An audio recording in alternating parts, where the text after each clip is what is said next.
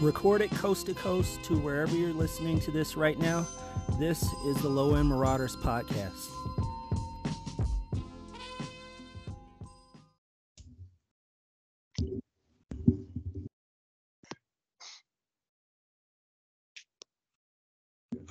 What's good, everybody? Welcome back. Welcome back to another episode of the Low End Marauders podcast. Um, hope everybody had a good and safe Halloween.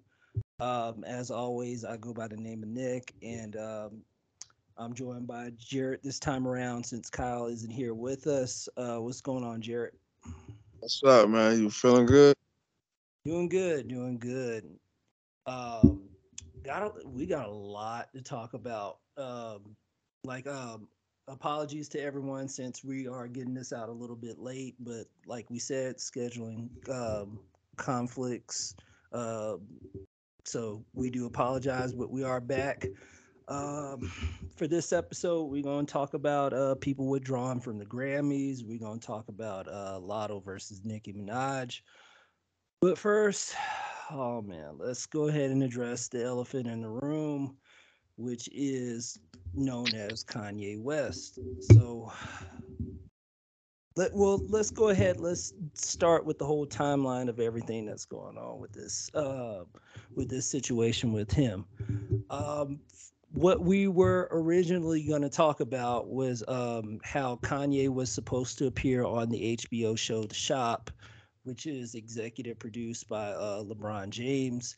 Um, word is he was going, going to appear, but then in a statement, according to the show and the producers, that they were not going to uh, air his episodes due to comments uh, he made, I believe, about uh, well, anti-Semitic comments and um, from what they say um, from the show, and they just decided not to air it. Um, the reason was uh, basically due to insensitive uh, comments from him and they just uh, refused not to air it uh, on the show. So um, we'll, we'll just go one step at a time with everything that that happened with this man. Um, I'll go ahead and ask you this: Do you think uh, the shop made the right decision not to air uh, Kanye's episode? Well, I feel like they look at looked at the edit and made a decision based off that, but I feel like I feel like everybody is using him. Everybody's using him for clickbait. Like you know he gonna say some wild shit. If you know that, why even put him on the show? Like don't just put him on the show and then cancel out what he says. Like don't edit out what he says. Like don't even put him on the show if he can't be himself. So I feel like every it's a money grab right now. It's a viewership grab. Everybody want to get their viewership up.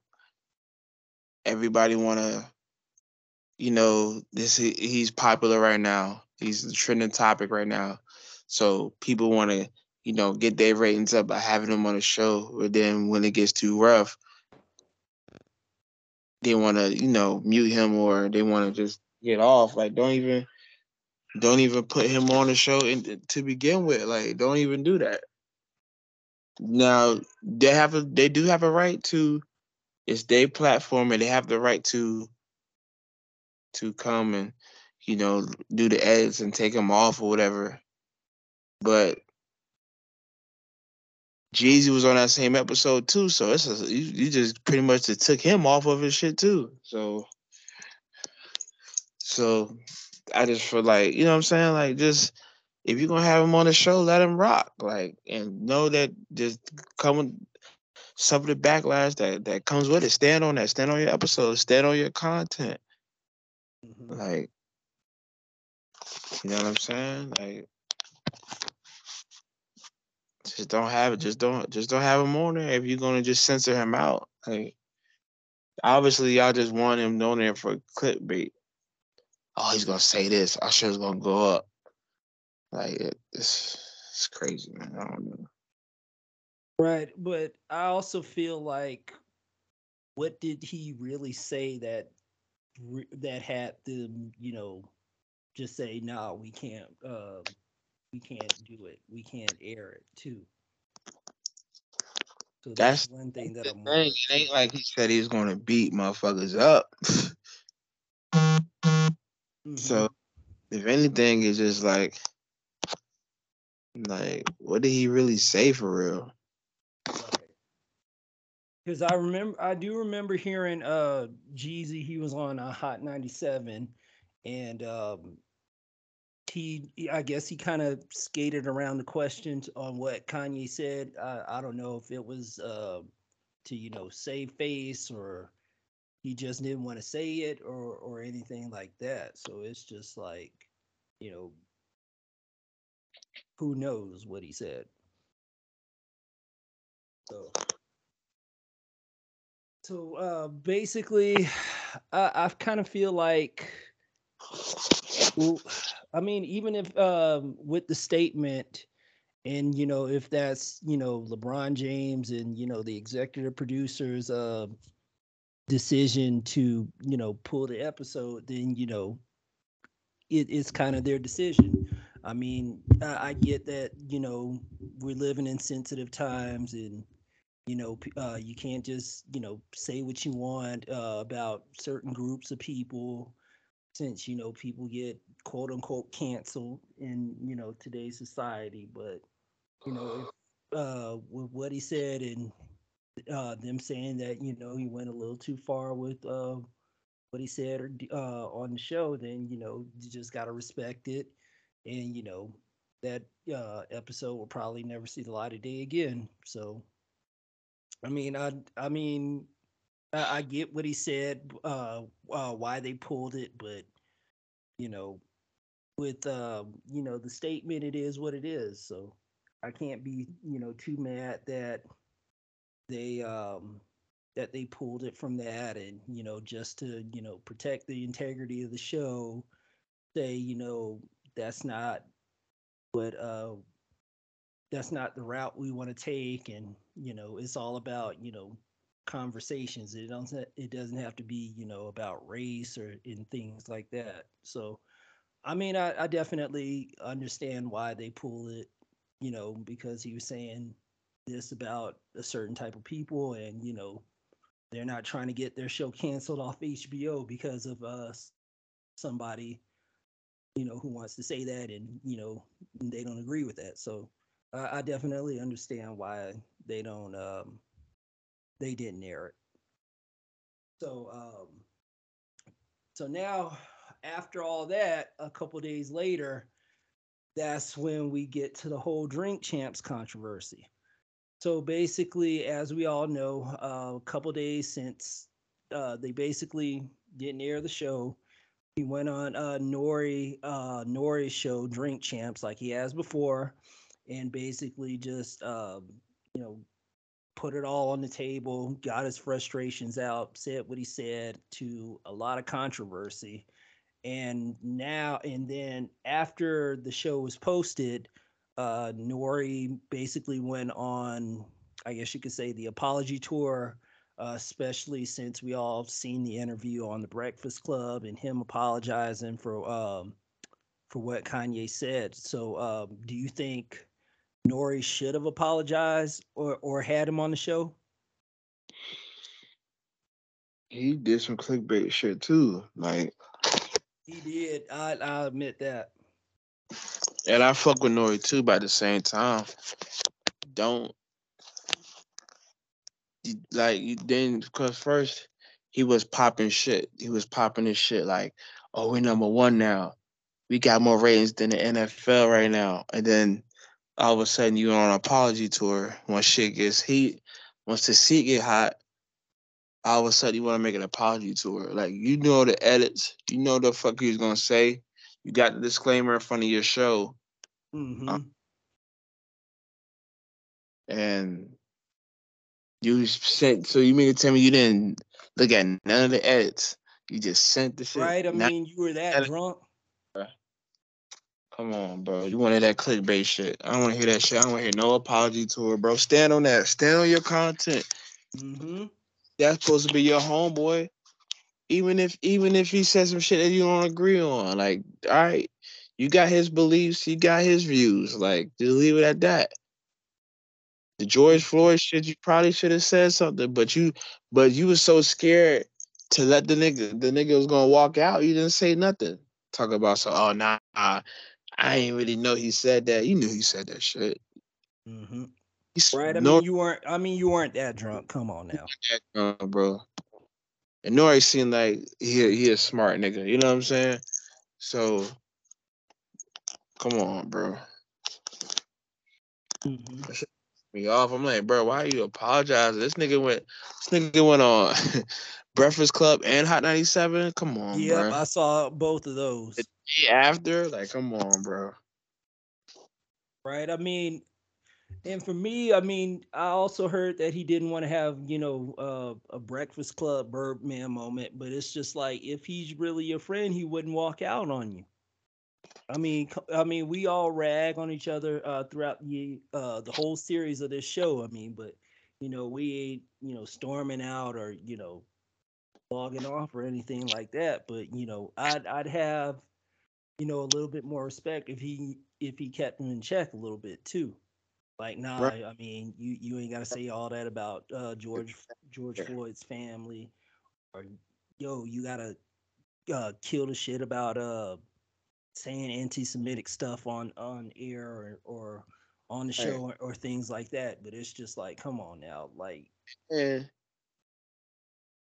right. and plus, and plus, he like and I commend Kanye. He a real stand up dude because when they asked him about Nori, he didn't even diss Nori. Nori, he was just like, "Yeah, Nori's going through a lot of pressure right now." You know what I'm saying? Like he didn't even diss him at that moment, especially when Nori just kind of threw Ye under the bus. Like, right? I mean, he, I mean, um, like we all saw, he just won best hip hop platform at uh, the BET Hip Hop Awards. So you know, he I get that he's trying to protect the show, but it's also like, come on now. So I mean, but uh, I do agree with you. It all that was was just clickbait. All that was was you know him trying to capitalize off the last time he was there. Uh, especially since you know Nori's just like, oh, okay, they took down the shop episode, so let's bring him on. Let's have him uh, get it off his chest and you know just let him say whatever he wants to say but you know um, to say that you were under the influence and you know you didn't really check him i mean I, I understand that you know you are under the influence, but come on, bro. Like, I mean, we we all grown ass adults. We should know when to you know quit drinking. Well, when we know to ha- we had enough and and things like that too. I mean, you. Uh, I mean, to say you know, I mean, well, I'll say this: is like getting pulled over for drunk driving, and you know, you giving a half-ass excuse to a cop. Like you were so drunk, uh, I was just driving home because, you know, uh, nobody else would take me home, or or something or something to that effect. I mean, it's just like you uh, you you're grown, uh, man. Like, come on, you you should know your limits. You should know when to call it quits. You know, you you got to be a little bit responsible, but I also do um I also do kind of commend him too, uh, for you know apologizing because uh, as we all know, uh, especially to George Floyd's family, uh, like we all know, we can't really uh, expect or you know expect people to say what they want to say or expect people to react the way they react. So, I mean, I, I get that he you know apologized because you know it's just like you know that wasn't me, that's all him, and you know he wasn't expecting you know Kanye to say all that. So, you know, I, I do kind of commend him that, especially since he didn't know um, what Kanye was gonna say at that time too. So no, dog, nah, bro, it was, it was clickbait. That nigga knew he was gonna say. He was popping. He was popping, and Nori wanted that attention. Oh nope. yeah, he he definitely tried to capitalize that. He capitalized that. off the nigga. He wanted that viewership, and you know Ye can do it. Mm-hmm. Ye can do it because he's seeing motherfuckers was was not, you know, posting his shit. So they was like, oh man, I'm about to be the only one with a Ye interview. But then that shit got hot for him. Mm-hmm. He scared his shit was going. He either scared he's gonna get sued or he's gonna get his show canceled. Yep. That nigga was saying all tight. Then he tried to, you know, get the black community back, whatever. Mm-hmm. He did that, but Nori has a history of not defending niggas because he called one nigga. He called one group of people when they was there, like the second the second string Wu Tang. You remember that? Who is that he called? He said he called some nigga second string Wu Tang. Shoot. I think it was Masta Killa or some. sh- I forgot who it was. I think you mm-hmm. know that kid. It was Shah Shah Shaheed or some shit. The kid that had on the kid they had on uh Wu Tang. Oh, oh, off the show. Okay. Yeah, I forget his name, but yeah, okay. yeah, him and some other people. They called him the second string Wu Tang. They they got pissed. He had to do the apology tour on that. Then, then he fucked around and let Irv Gotti talk all that shit about Ashanti, and then nigga Yep, that was recently too. and then nigga ain't really stop it. Like he didn't say, "Yo, Irv, you gotta chill, bro. You doing too much, bro. That's a that's that's my girl. I can't let you do that." Nah, he just let the nigga go. Mm-hmm. But he said it, not me. Still, it don't make it don't make you right. Right.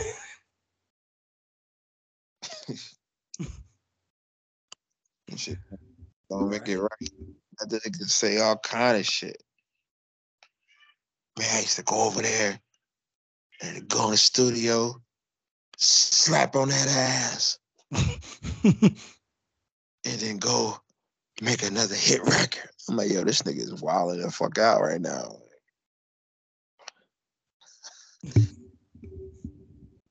Wilding the fuck right. out. And now, um, basically, with all the backlash, I mean, he went on the apology tour, and now Nori said he's gonna, you know, edit everything. And I'm like, uh, I get that you want to, you know, leave everything intact and, you know, uh, let every, you know, let the fans hear um, every single second of it. But you know, that those are some of the episodes where you just gotta look, um, you just gotta watch back and you know, just cut uh copy and you know delete uh you know not only for your uh sake but you know for your show's sakes too. So you know you, that's that's something you got to do more of uh in the future. So it, it's good to know that he's going to do that but uh i definitely do agree that it was clickbait. It, because it's like why have him on the show if you knew about um if you knew about the Fox News interview, if you knew about, um, I think it was the Piers Morgan interview too. Um, I I can't remember if that was before or after the Drink Champs uh, episode. You know why why have him on there if you knew he uh, if you knew all that, especially since his episode you know was pulled from HBO's The Shop. So Yeah. yeah, it, it was definitely clickbait. It was definitely, you know, to to get them views, to get people to watch, and so yeah, it, it I I definitely agree. It it was clickbait. But um, with everything else that happened, um, Ye said uh he could say anti-Semitic stuff, or or um to paraphrase, he could say anti-Semitic shit, and he wouldn't get canceled. So uh, Adidas basically uh, called his bluff, uh, pulled um, pulled him from Adidas, and he lost a lot of money from that. So uh, basically, with him losing money uh, after all that, um, uh, his former collaborator Talib Kweli basically said uh, he took advantage of Nori by basically. Hold on, let me bring up the. Uh, let me bring up the uh, quote real quick. He said, "Oh, this is off his Instagram." He said, "You called Nori because he was the only one who would let you come on after the shop shelved you because you were screaming White Lives Matter, a Nazi phrase at everyone during that taping. You know for a fact Drink Champs is not a political show, but you went on there to regurgitate lies about black people from uh, from at real Candace Owens, who is a political talking head. You literally wore a 2024 hat, essentially announcing your political aspirations. You took advantage of Nori, someone who's giving you the benefit of the doubt for your own political gain. And now you have jeopardized his show and made the families of the victims of racist police brutality want to sue you. I don't want to hear shit about free speech since you brought uh, Parler. Freedom of speech ain't freedom. For, uh, ain't freedom from consequences. You use your free speech to support anti-black rhetoric in people. I used mine to call that out. Nori was right to apologize because that's what decent people do when they fuck up. Be decent, Ye. So um basic oh, so basically uh what hap uh what uh what are your thoughts on the whole Talib Kweli statement?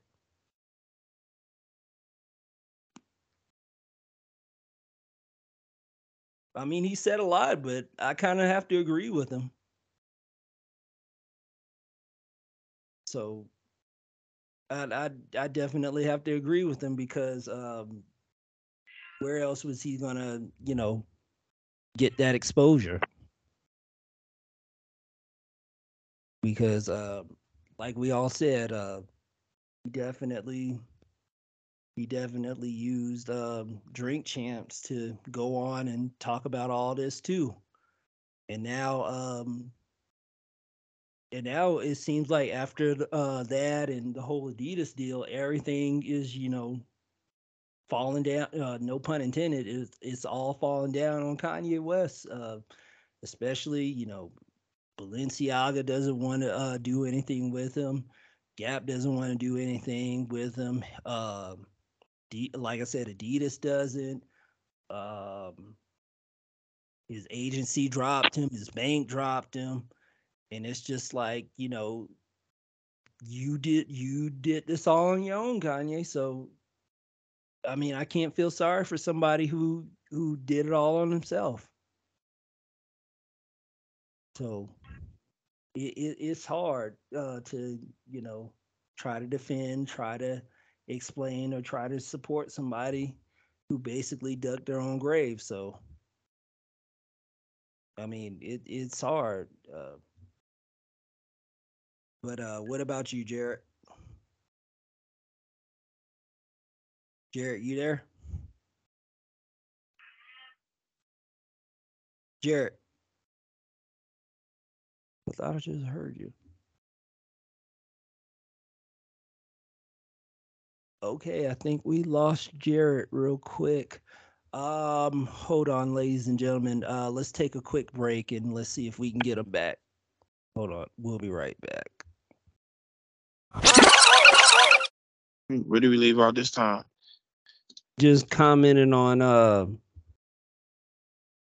on everything. All right, we got him back. Um, yeah, just yeah, uh, with Kanye's whole week. Um, like it, it like I said, it just left me oh. emotionally tired of Kanye yeah. West.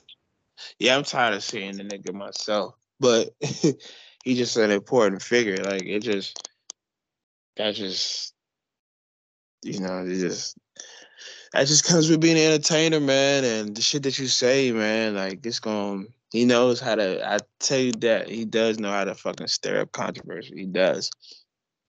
Mm-hmm. He knows that shit very well. Right. And you know, the attention he wanted, and he got it. Right. And he, I don't know, he, he's, he might be just on to something. I think people might be just looking at his what he says surface level at some point. Like I don't, I know it's a method to the madness, what he's talking about. Now some shit is off. He's just I don't know. One part, one one one problem about him is his delivery be off. Mm-hmm. He says certain shit that you know could trigger somebody. Like, you know what I'm saying? That or he gives the uh or he don't think about his thoughts all the way through. Cause I Yeah. noticed, yeah, He just he just goes like straight off impulse. mm-hmm, Like the you know, it all started with the Bush don't care about black people. Like that was that was number one. Number one, then the Swift shit, and then the, the MAGA hat shit, and then it's like, you know, this is probably like the fourth time he really got some real shit. Like mm-hmm, you put the Jew, you put the Jewish community involved now, is they own half of everything. Mm-hmm. Nah, not half, nigga. They own all of everything. Like, Yeah, and, and that's another thing I noticed. I noticed about them too. Like they'll shut your shit down real quick, like the LGBT community too. Example, look, uh, look what happened with with Nick Cannon and what he said on his podcast. Shut his Uh, shit down real quick. Yeah, he had to climb Until his. he had to go uh, until he had to apologize for everything. Yeah, man. I tell you, dog. I tell him. I told you like I tell everybody else. Freedom of speech ain't free, bro. Mm-hmm. It ain't. It ain't, and that shit is sad as fuck. Mm-hmm. It is. Yeah, and um, even going further back, uh, look what happened to Profe- uh, Professor Griff in Public Enemy. Said uh, what he said about Jewish people, and um, he got kicked out the group for a period of time too, until backlash ended. Oh was yeah, like way back in I want to say early '90s. yeah, early '90s, somewhere around there. yeah. around Early, yeah, early nineties. Mm-hmm. So you got to be careful what you say and what you do. Yeah, you don't know who you're offending and who, who you're not.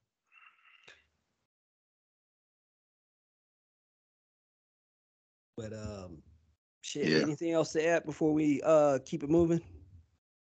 Um, yeah, Kanye. Good luck out there, man. Right.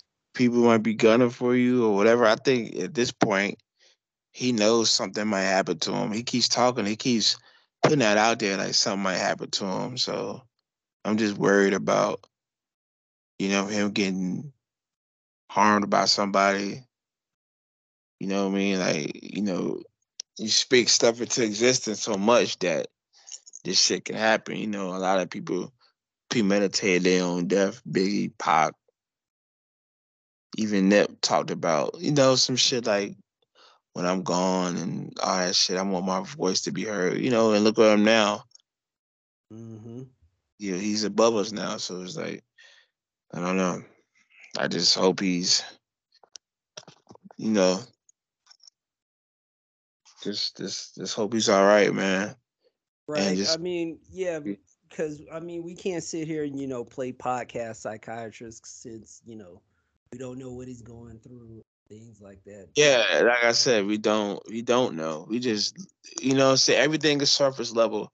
We don't know what he's really going through behind the scenes. He got his you know, he pretty much lost his family within a year and a half. Right. Wife seeing his wife seen publicly with somebody else and he's had the you know, the battle of seeing his kids and trying to get the kids to go to his school. The wife the wife don't want that. I mean, well, the, the you know the I kids. mean, everything that's going on. I mean, I kind of don't uh blame Kim, but you know, at least let him see the kids. yeah, like I'm pretty sure he's a good father. Like he might not be the best husband of the year, but shit, I mean, it seemed like he's good with his kids. You know what I mean? Like you know, I see that he's trying to get his girl. I mean, his girl, his his daughter to get you know into basketball. Like I seen that a lot. Mm-hmm. you know, having people teach her how to play and shit. Like he, you know, he he, he displays that he's a good father. You know what I'm Mhm. saying? I don't know. I guess they just, I don't know. Kim's got a way of setting the narrative too. So I think the more he talks, the more is in their favor, and that's what mm-hmm. they want. Cause they get to they get to pull the they get to play the crazy card. Like, look, he's crazy. Look how look how he's doing. He's I don't think I don't want him around my kids. And that's the shit that the court's gonna see, and that's what the court's gonna go for. Right? Because yeah, If- and Kanye got to think about that too. Because like Yeah, everything he doing, that could be used against him in court. Yeah, and that's that's the only incentive they need to to paint that like, oh look, he's crazy. I don't want him around my kids. And then he see the comments, the Jewish comments and all that shit. And that's you know, you know, I don't think he just like I said, he just react off he just react off impulse sometimes. He don't sit and think about, you know, the you know, he don't sit and Doctor Strange that shit out. Like if I say this, this can happen, this can happen, that can happen, that. You know what I mean? Right? He like yeah, like I said, uh, he got a severe case of diarrhea of the mouth. That's an old ass term. it is, but yeah, that's that's the only way to uh, describe it. diarrhea of the mouth. That's high school shit. I remember hearing that shit around oh, high school, like diarrhea of the mouth. I ain't heard that shit in so long. That's a old. That's a goddamn old head turn right? The age is so is showing. Age is the age really showed on that shit. God damn. God damn. Tell this nigga been out of school for a long time. Been 15. It's been over 15 years. yeah, shit. Right. But Okay. like, we like can I go- said, Kanye just gotta just gotta be careful with what he says. He gotta think of uh what to say and how to say it. Yeah. Shit. Shout out to Ye, man. Right. Just good luck. Right. Oh yeah, he got he uh he he gotta be he gotta have luck, especially since the fam- uh the family of George Floyd is suing him too. Oh yeah. Cause uh I think that was what a two hundred and fifty million dollar lawsuit. Yeah. But you might as well just go ahead and put the put the Yeezys out at, at uh put the Yeezys out of Citi Trends, my boy. Gonna sell out the building. Right. Pay less. Uh, Next to the kind slo- next to the slogan shirts, we outside.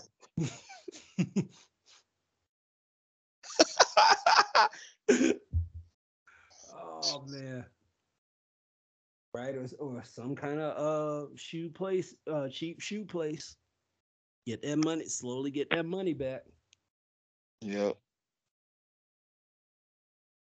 But uh, anything else you want to add before um we move on to Latto versus Nicki? Yeah, Yeezy, Yeezy Old Navy coming soon. Yeezy, Old Navy.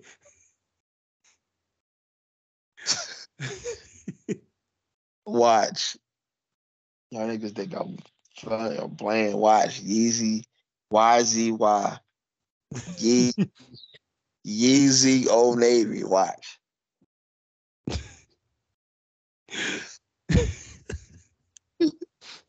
oh shit. All right. Okay. let- Well- All right. Let, let's go ahead. Let's get into um let's get into Nicki versus Latto. Um for those who aren't aware, uh Nicki Minaj and uh new up and coming rapper Latto uh they kind of had a little Twitter beef back on uh October the 18th. Uh basically uh on the on basically a conflict over uh what's going on with their hit song. So uh that weekend Nicki took to social media to uh basically um let her fr- frustrations be heard about how her single Super Freaky Girl um is basically being considered for the 2023 Grammys pop categories despite submitting the song to be included in the rap categories in her uh, point, she said that Latto's big energy should also be removed from the rap categories. Uh, she said in a tweet, "I have no problem being being moved out the rap category, as long as we are all tr- being treated fairly. If Super Freaky Girl has to be moved out of rap, then so does Big Energy. Anyone who says different is simply a Nicki hater or a troll. I'd actually love to see a more street record win, male or female. I'm just saying, right is right. So then after that, um, Latto tweet uh, basically tweeted, "Damn, I can't win for losing. All these awards uh, nominations, I can't even celebrate." And so basically, that has basically um, went to both of the ladies' DMs, and now um, Nicki posted a now deleted tweet where she called Latto where she called Latto a Karen and a quote unquote scratch off um, in the tweet. And basically, uh, with the uh, screenshot that was uh, saved, Latto s- said that she agreed with Nicki's argument regarding the Grammys, but said because of where we left off, I don't think you need to bring my name slash song to prove uh to prove your point. And basically, uh, Nicki uh, said this Karen has probably mentioned my name in over a hundred interviews. Says she waited in line for Pink Friday with her Barbie chain on, bangs, pink hair, but today Scratch Off decides to be silent. Rather than speak up for the black woman she called her biggest inspiration. Uh, and basically, uh, Latto went back and basically called Nicki a 40 year old bully. And, you know, the two just kept going on and on and on. Um, you know, uh, but I'll I'll ask you this: um, Who are you? W- well, if you are taking one, which side are you taking throughout this whole uh, beef between Latto and Nicki? I don't know if I could pick a side, man. I don't know. I feel like I feel like Nicki's right about that, and know about the category shit. And then I feel like Latto is right about where she stand on. Cause I feel like Latto feel like damn I attacked. And you feel like you just getting on me because you feel like they want to get off, you know, get the category off of me and put me somewhere else so I won't, you know, kill that category because I'm gonna win automatically if I get that. So a lot of looking like, what the fuck? So like you make it seem like I'm small fry out here. You could tell the ego played a part in that. And I feel like this shit just just spiraled out of control. Like it's deeper than it's deeper than like fighting each other. Like, you know what I'm saying? I feel like the point was missed. You know, the point the point got missed because of because of them beefing after that. Like Right.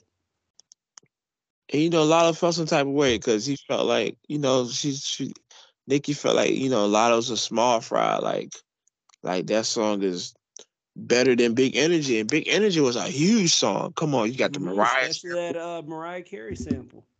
Yeah, the Mariah Carey sample. The shit was dope. It's a dope ass song. It is. I'm not repeating that shit, but you know what I'm saying? It's a dope ass. It's you know it's a dope ass song. You know what I'm saying? Great sample. A lot of females, Yeah.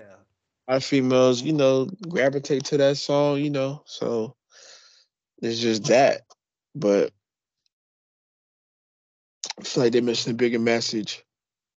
And like, why y'all so? My thing is, why y'all so adamant about using the awards for validation? That's a good point. Like, bro, like I wouldn't. I mean, of course, having awards is the greatest accolade you can get for your talent, and that that kind of, you know, having certain awards puts you in a different tax bracket. It puts you in a different conversation. It puts you as top tier. You can, you, you know, that can, you know, that's more money generated. Then you know, there's more places you can go. The more respect you get on your name and they're gonna be like, "Oh, Grammy award winning such and such." You know, it's like one of the things where, you know, you looked at as one of the greats, but I feel like your work speaks for itself. even just even just the fact I feel like even the nomination is a to even be nominated that's a win too. Look how many songs is in that genre, and they pick the and they pick like the top seven or whatever they pick, and you one of them out of a million songs. So you gotta think about that too. Like just to be nominated is like you even won a Grammy. It's like you won an award just by being nominated. Right. But I mean, you know how these at, at this point you should know how these these award shows work and how they treat it, how they categorize because we don't know who the fuck is a part of the committee anyway. Mm-hmm. It could be a bunch of old white niggas, old, old black niggas and washed up. We don't know. We don't know who's pushing the button on this shit. And if they even know hip hop or if they even fan of the culture and we don't know. Like so I just tired of, of musicians just using you know that platform or whatever as as like validation. Like I have like I'm getting tired of that shit. Like, bro, you know your work is good. Your music speaks for itself. It gets to a point where like if you're an actor and you know you make a lot of box office shit now. You know, you got your box office smashes, you know, a couple movies there that was hits. But then you start doing shit just for the love. Mm-hmm. So now you making movies that's uh indie. Now you're making indie films that's just, you know, can go to cons. You know what I'm saying? I don't know if I've yeah. and cans cons. I don't know if I'm saying it right. If I've fucked up, I'm sorry.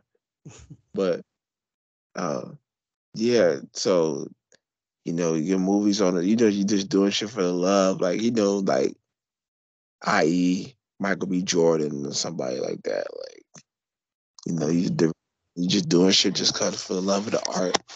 And I like that. And usually once you get older, that's what you really do. Like you're not worried about the box office shit no more. You're just worried about putting dope content out and you know getting the accolades for getting the you know the streets, you know talking about it and just putting it out for the people to see, like to display for the world to see. So yeah, man, I just wish they just stop in the in the fight. It just was just it just spiraled out of nowhere. It just it just sparked it. Like I feel like they just need to just chill out, man. And I feel like all it's a lot of females that's going against each other right now. And that's what they want. They don't want strength in numbers. They don't want that. Females is dominant right now in every aspect, Mhm. especially R and B, rap. Like they're the re- they're they're the best artists right now. They want to put out the best content, but now all of a sudden everybody's fighting. You got fucking JT going against Cardi B. You got Yep. Nicki against Latto. Like, come on with this shit, man. Shit getting played. Mm-hmm. Shit getting played the fuck out, bro. I'm tired of seeing this shit. It'd be so much everybody can work together. It's just it, it could be so dope. A lot of Nicki song would be dope.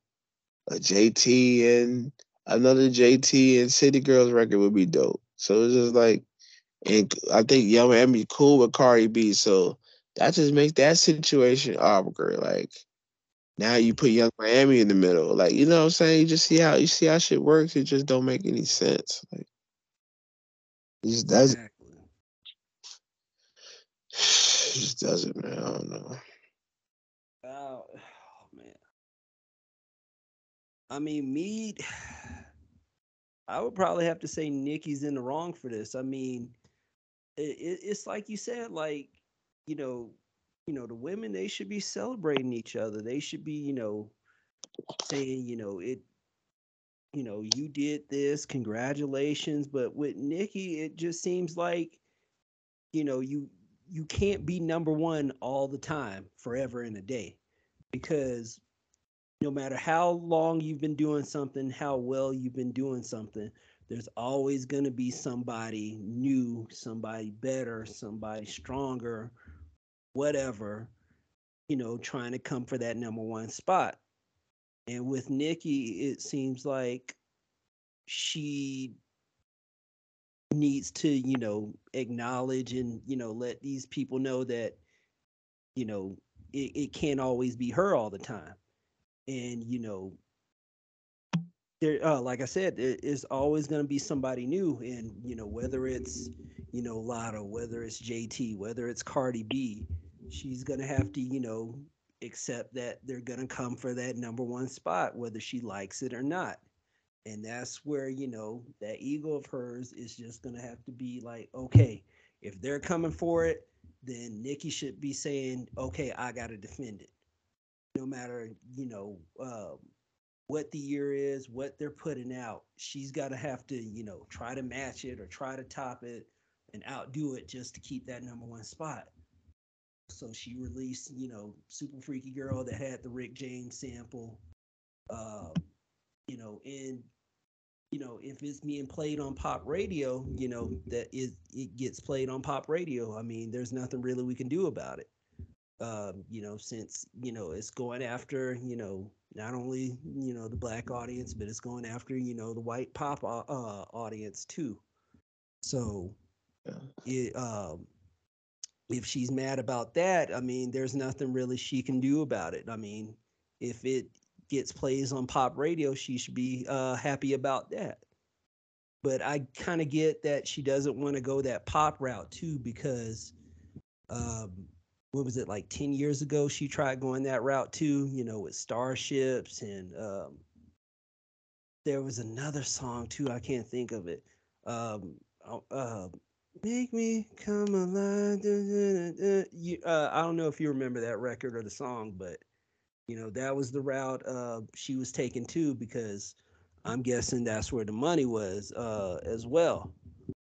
So, you know, with with Nicki, she she just got to you know humble herself and you know just be like these uh, these people are coming for the crown. You you just got to do whatever it takes.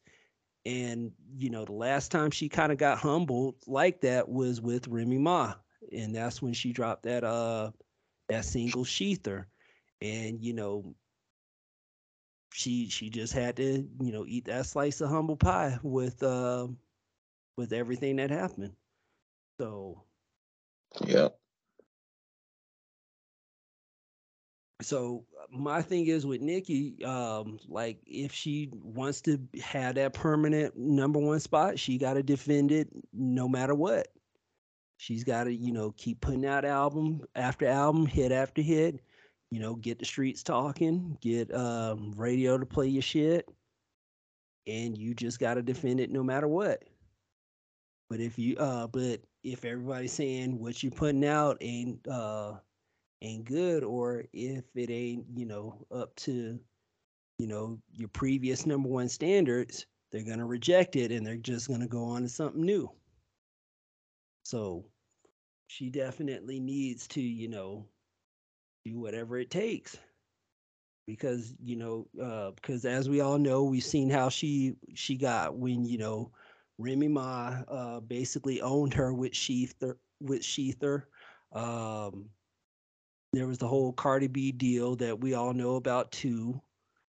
Um, and she was mad about that because you know Cardi, um, you know she was new, she had the streets talking with um with uh with her. I think it was the what was it called? The Gangsta Bitch mixtapes from Cardi. Yeah, Gangsta Bitch Volume One and Two. Yep, she had the streets talking with that, uh, especially you know from the come up to uh from love and hip hop to now becoming a Grammy winner or uh, Grammy winner. So you know there was that. She didn't like that and now she uh she don't like Latto, you know, trying to get that number one spot and you know be um be a big star. And it's just like Nicki, there's gonna come a time where somebody's gonna knock you off your pedestal and you gotta do what you gotta do to defend it. You gotta you not you gotta mm-hmm. think, bro. She when she came out, she was the only female really. Right. She had And a I whole think, uh, had a whole But I also think with uh, that ego of hers, remember all them times she kept winning Best Female Hip Hop at the BET Awards. I Yeah. think that's what you know made that uh, that ego of hers bigger and bigger and bigger. Cause she was going against mixtape artists. hmm Saying and then like at that time, they was just she was just competing with dudes at that point. Right. So and then when later on when Cardi came out, I was like, oh shit, the shot is take off just took it off me and put on somebody else. She felt some type of way. Right. And I think by the time she came out, Remy Ma got locked up hmm for six years. So it was just like, damn. Now she the only female out killing to like Mhm. 2017, whatever that Cardi came Early out. 2010s to what? What do we say Like- about what? 18, 19? Yeah, about 18. And then when Cardi came out with uh Invasion of Privacy, it was it. Right. I won't say Nicki was done, but the music at that time for Nicki was declining. hmm And no one cared. She came out with that Queen album that was mediocre. That shit was mid. Right. And then got pissed off about Travis Scott uh, because Astro World sold more because he had a great marketing plan. Oh yeah, Nicki's plan didn't work. Right. They- they came out the same day. Mm-hmm. I remember that. They was talking about inflation of the numbers and shit. Like, uh, somebody should have helped you piece together this shit because Travis figured it out. Obviously, hmm he had the theme park shit. He had theme park day or some shit. He did something for them in Texas for Astro World, and just he just talked about his childhood where he was at. So right. my thing, and, and right. And uh, just to go off subject for a little bit, to everybody who was hating uh, Travis Scott uh, due to the Astro World tragedy, they know good and damn well they were bumping uh, "Sicko Mode" off uh, that album too before all the all that shit happened. But yeah. yeah, exactly. But, I know, good. But yeah, uh, e- ego is a motherfucker uh, nowadays too, cause that shit'll you know, it it'll it'll fuck up your career pretty good if you if you can't control it. Yeah, that's if we can't.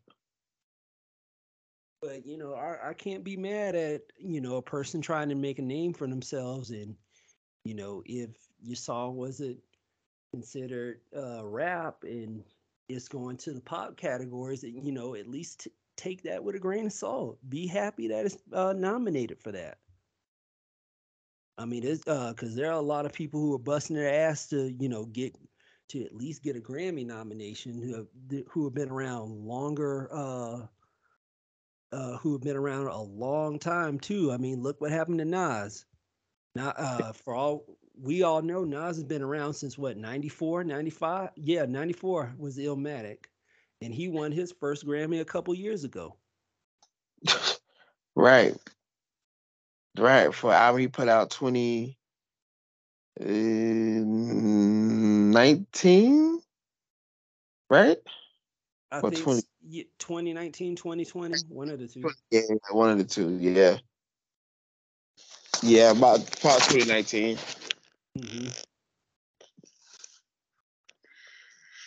But I mean, you you can't get mad because you know somebody's trying to make a name for themselves, and you know they they want to come after the number one spot and be the next big thing in rap, and you really ain't doing nothing to put it. I mean, well, you got the song out now, but you ain't really you know putting out uh, hit after hit after hit uh, like 50 Cent did back when he first came out, you know, to defend it. You you just can't be mad at that. Right. So I mean, uh, I I got to side with uh, Latto on this. So But Yeah. uh, but you also made a, a good point too. Like, um, there there's no female unity in rap at all. None. Cause cause uh, I'll, I'll ask you this question. Uh, before the Cardi and Meg collaboration, when was the last time you heard women collaborate on a track?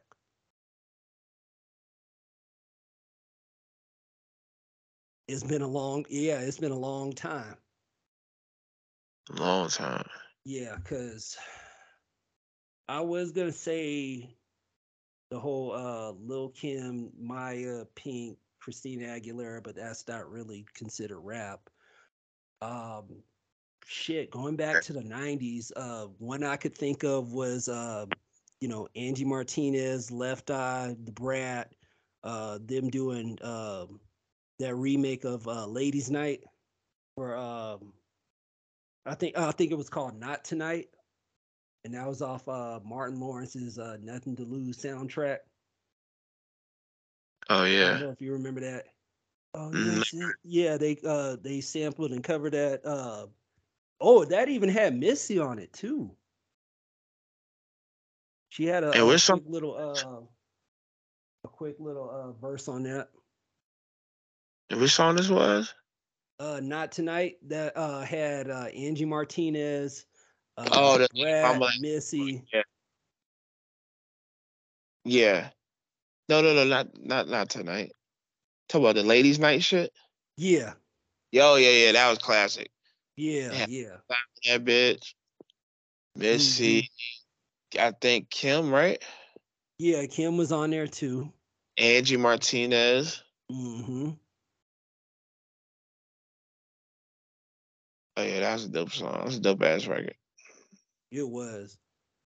And I mean, shit, even if you want to go way, way back, I think there was the whole uh, Sisters in the Name of Rap that had uh, Roxanne, Shanté, but I think that was like early 90s back then. But um, yeah, there, there, there's no female unity in rap at all. Like it's all just them trying to, you know, tear each other down, uh, talk this and that about each other. I mean, it's just like, damn, like, especially compared now to how things were, you know, 30 years ago. I mean, women really had to wrap their asses off to get where they at now. Cause I don't know if you remember seeing um like MC Lyte's old videos, like MC Lyte damn near had to dress like a boy just to get um airtime, you know, back on BET, MTV, and you know, music channels at the time too. And you know, she at that time was like basically the only person putting out raps, uh, along I think with Salt-N-Pepa, and I think that was basically it back then. Until we started seeing, you know, Upriser, you know, the ladies, I say mid to late nineties. Cause I don't think nobody else uh no other female at the time was really putting out anything since, you know, it was a male dominated uh game at the time. Yeah, at the time it was, yeah. You know, you got a couple females sprinkled every now and then, but Right. Some of them didn't even uh didn't even last that long. right. Which is sad because some of them had skills. Some of them A lot had of bars. It just is hard for a woman to get respect in the industry. It's a male dominated business.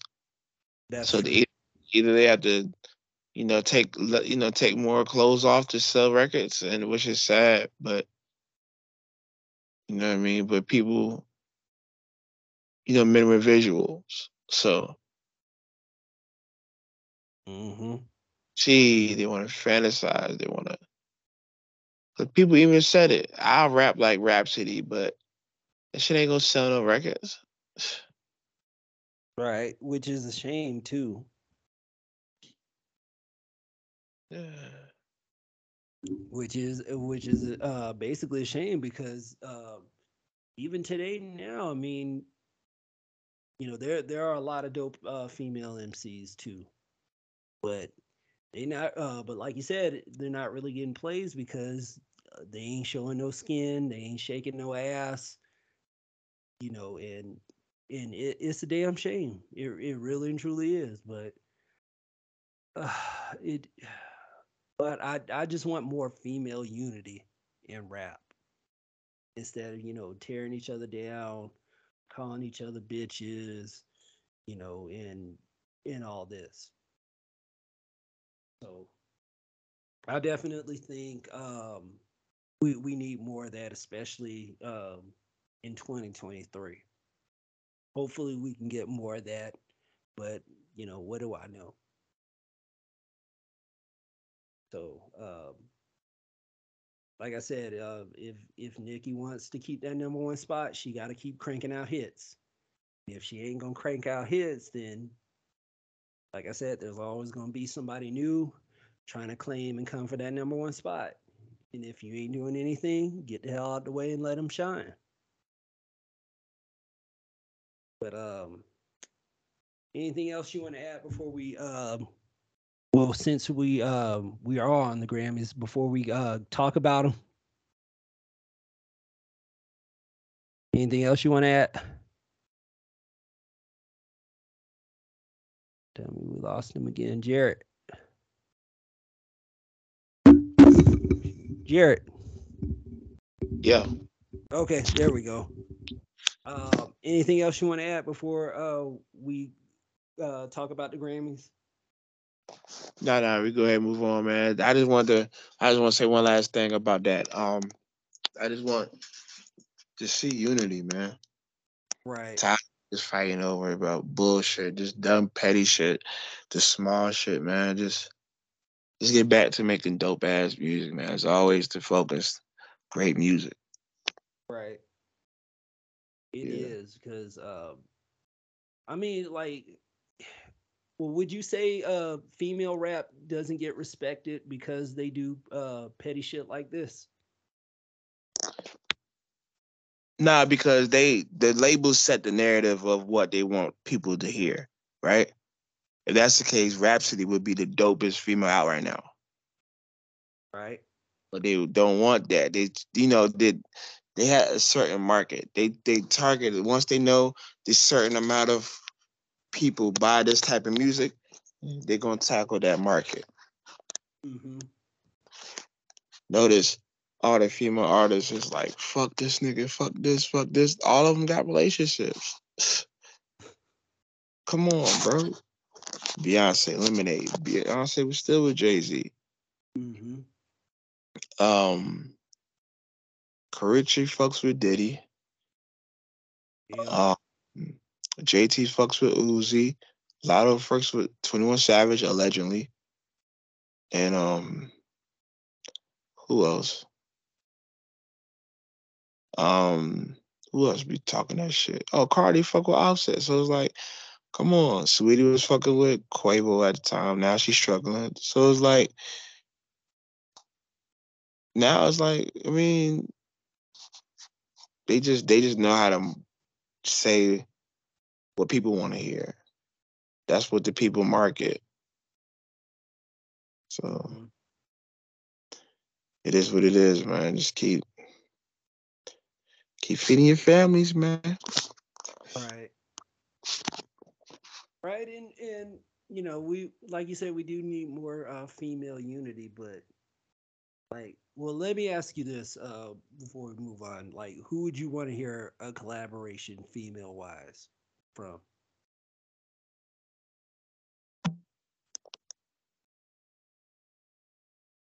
Uh Rapsody.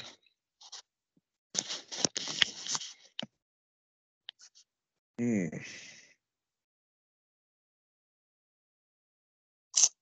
Maybe hear Rapsody and Hmm. Rapsody and Nicki might be dope. It might be, but I kind of feel Right. like Nicki's ego might just be like, nah, you can't outshine me on this. Right. In my opinion. That's cool. But it still make a dope it'll make a dope track though. Mm-hmm. if it was just barring up, like I want that type of track. Nicki just focus on the bars, like that'd be dope. Right. But other than that, no. I would probably say maybe Rapsody and Meg. I mean, Okay. both do have bars when you think about it. Yeah, I just feel like Meg's like it just sounds repetitive. Oh, It just sounds like one big song right now with her. I just need her to challenge herself a little bit more. ooh, Challenge different sounds, challenge different, you know, producers. Um, yeah, you're right because you know, you know, go to different genres. Like don't don't just focus on once you get outside yourself, you'll be great. Like once you get, you know, once you become the best rapper, cool. You want to go from rapper to artist, not rapper making the style. You know, you want to be artist making the style. You want to be an artist. That's more respect. Put on your name when they say artist making style. And then you go to the point where you're just your name. You're your own genre. Oh, mhm. it's just it's just Eminem. You know what I'm saying? It's not like rapper Eminem. It's just Eminem. You know what I'm saying? Once you take yeah, your shit and genres off your shit, that's when you know you made it. It's just you're just your name. hmm Jay Z is his name. Beyonce is his name. Kanye is his name. Eminem is his name. Like, you're not saying rapper Jay Z. you see, like, come on, like, Oh, they'll probably say that on Drake, um, unless he does something bad on Fox News. oh yeah, Fox News like rapper Jay Z. I'm like, come on, this shit, come on, bruh. Right, but that's a good point, and and, and I kind of do agree with that too. Like, I kind of feel like she does need to, you know, challenge herself, but I also get that, you know, she's sticking with the same production team that got her to where she is too. But Man, I- yeah, you you gotta, you know, challenge Gotta- yourself. We gotta challenge yourself, bro. No Kanye, al- no two Kanye albums sound alike at all. hmm That's true. Yeah, um, Regardless how you, work with work with different producers too. yeah, regardless of how you feel about the content, you can't say that no album sounds like this one. That's that's Jay Z. That's Kanye. That's Tyler the Creator. Like no album sounds, no two albums sound alike. Every album vibe. right you you got to experiment with the sound too but you know uh, it, it's like i said i i get that they want to stick with you know what got them to where they are now but when you constantly stay the same you know people are going to want more they're going to want different they're going to want you know something they haven't heard before Right. oh another one what about uh i would say glorilla and hmm. would be good maybe Latto Yeah. I go as far as Glor- Glorilla and um Gangsta Boo, Ooh, hey, since they both from uh you know Memphis. that's true. That'd be a good cosign. Right, right. They work with um Glorilla who's the already one that's producing out of uh Three Six Mafia. Is it both of them or uh? Is both It's both Okay. uh Juicy J and DJ Paul. Okay. Oh yeah, they they can definitely uh do something with the both of them. They can definitely do something. I can see them doing something. I said this. I said Glorilla should have a, a album produced by Three Six. Ooh.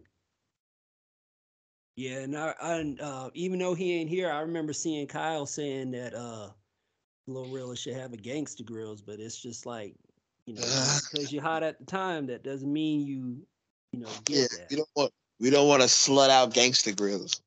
Right. Rob already got like five out right now, like which is all fire. 'Cause NBA YoungBoy, his his tape is fire. Jeezy shit is fire. Oh yeah, Uh, that Snofall is good. I think Snoop got one. I hear I ain't get to hear Snoop's yet. Which is kind of weird. I don't know. On paper, weird, but it might be pretty good too. It could be, uh, especially uh, with the beats that she gets. But I kind of feel like Gangsta Grill should be, you know, maybe an annual to two year type of deal. That way you're not burning it out. You're not, um, you know, overexposing yourself. You know, it, you know, just give, you know, just do it a little bit annually or two years. I don't think you need to, uh, you know, burn. I don't think you really need to, you know, stretch it out and have this many tapes, you know, a certain amount of year. But that's just me. Yeah. Yeah, that's facts. Hmm Um, but yeah, um, we we just need more female unity. But uh, let let's go ahead. Let's talk about um the Grammys. Um, let me bring this up real quick.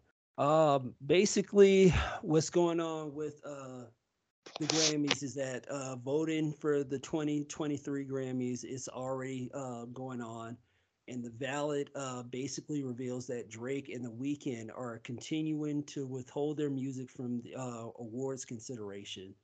Uh, what a lot of people forget that um, you know Drake has had a long history with the um with the Grammys, and so has uh, The Weeknd as well too.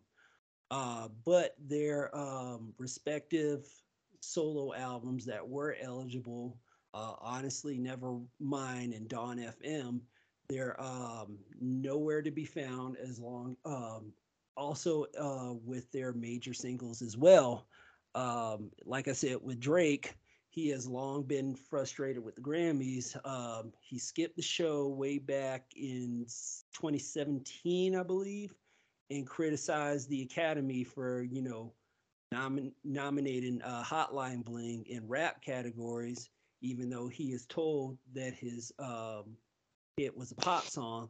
And basically uh, like we talked about uh, last year he pulled his music his music from consideration after receiving uh, nominations for uh, certified lover boy and way too sexy and basically uh, pulled him out of consideration for that which left uh, four albums uh, in the rap category for last year and uh, with the Weeknd, he began uh, his boycott um, two years ago after not getting anything for uh, After Hours being hugely successful or any of its singles.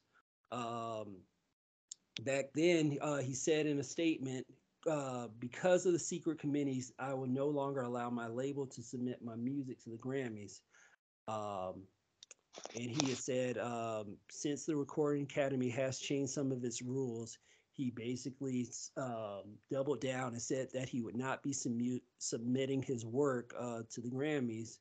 And um, um, other than well, we'll get to uh, Silk Sonic's uh, reason on why they um, they're not getting um, why they don't want to be nominated for the Grammys, but.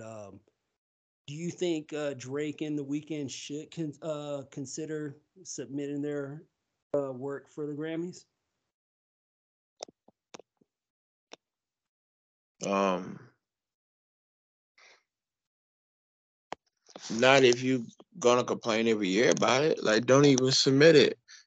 If you know the same shit's gonna happen every year and you're gonna get shortchanged, you're gonna get slighted every year. Like, why do it? Mm-hmm. But you just want you just want that validation again. You just want that Grammy hunt to get a Grammy. Like, just fuck it, bro. Just don't even submit it. Right. Do you care I about do remember. Go ahead. do you care about what other people think about your shit? Or do you care about what you how you feel about it, you know, genuinely from the heart and how you put out your content? Mm-hmm. You Yeah, because um, I I do remember uh, he won. I want to say 2019 for uh, God's Plan, and he had that award. Uh, he had that speech, and then the Grammys just cut him off suddenly. oh yeah. But um, I mean, I I definitely think they shouldn't submit because now, uh, you know, since you know they they are working hard, they are you know trying to put out good music for the people, and you know since we have said the Grammys have always been out of touch with uh you know the culture, it's just like why submit something, you know that the culture likes, but you know the Grammy um, Grammy nomination committee can't understand. So I definitely think uh, I definitely think uh, they shouldn't. But um, with Silk Sonic, um, let, let me let me even uh, let me give you the statement that they put out.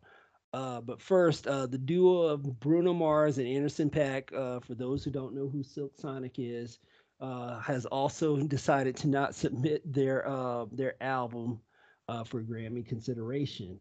Um, their statement is, and you know this is word for word, we truly put our all on this record, but Silk Sonic would like to gracefully, humbly, and, and most importantly, sexually bow bow out uh, of submitting our album this year. Um, and that statement came from Bruno Mars. We hope we can celebrate with everyone on a great year of music and partake in the party. Thank you for letting Silk Sonic thrive. so, um, do you think they should? Um, do you think they should submit their music to the Grammys?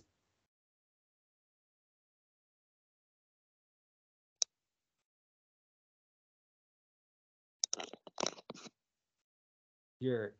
Yo, Okay, there we go. okay. Do you think uh, Silk Sonic should submit their uh, music to the Grammy since they're bowing out as well? And what was their reasoning? Uh, this is the statement that Bruno Mars put. Uh, he said, "We truly put our all on this record, but Silk Sonic would like to gracefully, humbly, and and most important, sexually bow out of submitting our album this year. We hope we can celebrate with everyone on a great year of music and partake in the party. Thank you for letting Silk Sonic thrive." The fuck. I don't know what that. Who the fuck wrote that shit for him? I have no idea. I know them to come up with that shit. Niggas got writers, ghost writers and shit writing their statements. Sexually, the fuck are you talking about? I don't know. That's weirdo shit. That's weirdo shit. I mean, I, I mean, with that one, I mean, I, I need more of a reason other than that. I mean, What kind of reason is that, bruh? That shit was so vague. right? I That mean, that Vague ass statement. Like, what the fuck? That's not telling me why you. I would like to growl out gracefully, sexually. I'm like, okay, so why are you leaving again? right. Not telling me why. Like, okay, whatever. Okay. Um, No he one later really- goes on to say, Andy and I and everyone that worked on this project won the moment the world responded to leave the door open. Everything else was just icing on the cake. We thank the Grammys for allowing us to perform on their platform, not once, but twice, in awarding us at last year's ceremony. We'd be crazy to ask for anything more. Um, yeah, that's basically what they put. Um, so basically, um, but I don't think Silk Sonic really has anything to lose, especially since, uh, according to Rolling Stone, um, from where I got the statement, uh, Leave the Door Open swept all four categories and it was nominated uh, during April ceremony, including Song and Record of the Year. Yeah. So, I mean, uh, it, it's kind of a like why I mean, I I need something more than you know that statement. I I kind of feel like um, so they're just saying all this because you know they they feel like they they done their job and they won enough and like are you just saying this to you know let other people win or are you just saying this because you know like you you don't want anything else like or is is the group done? Like you know give, give us something other than that you know? But mm, i i don't know. But uh i mean it i kind of feel like if you want to drop out of uh the grammys it's either because you've you know continually lost or you know you kind of feel like the culture really doesn't give a damn. Uh, the Grammys don't really give a damn about the culture or or, or the music you're putting out. That's definitely it. That's number one right there. They don't give a fuck, bro. That's true. They don't never give a fuck. Why is Nas now winning a Grammy and he put out Illmatic? Why Snoop never got a Grammy for Doggy Style? You know what I'm saying? It's just like certain shit it's just like, bro, they've been overlooking us. Right, they have. I, will give you that, but you know, I kind of feel like yeah, I'm saying they, that. They still kind of feel like rap is, you know, kind of this quote unquote fad that they thought was gonna, you know, come and go, but still here, still thriving. Yeah, it's to the point where Beyonce and them ain't even coming unless they get unless they winning the shit. Right. That that's kind of the same statement on why Eminem uh, said he he would never return to the Grammy. Grammys uh too, because I remember I, I believe it was with Sway, uh, either Sway or Charlemagne the God, one of the two. Uh, he gave his uh, his reasons on why he would uh, never come back to the Grammys because it's just like you know why waste time you know saying you're nominated and then as soon as you get there, you're not winning. And even, you know, Eminem said he's cool, you know, losing to somebody like Kanye, uh, uh, since uh, Kanye definitely has that following and fans. But it's just like, you know, why nominate him if he's not to win? So I, I definitely, you know, understand that and they probably like, yo, come to the show, bro. Come to the show. And then you get there and y'all shit on them. Right. You make it seem like you about to win the shit and then you give it to somebody else. That's fucked up. Right. Right. You just sit uh you just getting their hopes up just to, you know, crush it. Yeah, you just looking out for yourself. So now, oh yeah, we got such and such Drake's here. Mm-hmm. That's Philly if Drake show up, if J and J and B show up. Yeah, so. All right. And I think we asked this question too, but do you think uh, the uh, do you think hip hop needs the Grammys, or do you think the Grammys need hip hop?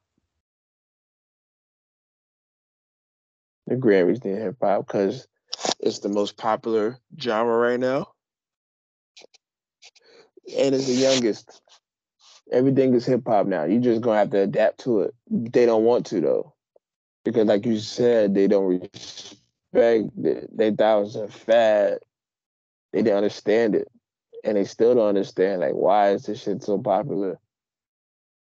So that's why they're doing so much to tear it down. That's why they don't get the respect they're gonna give that uh award to motherfucking Macklemore and shit.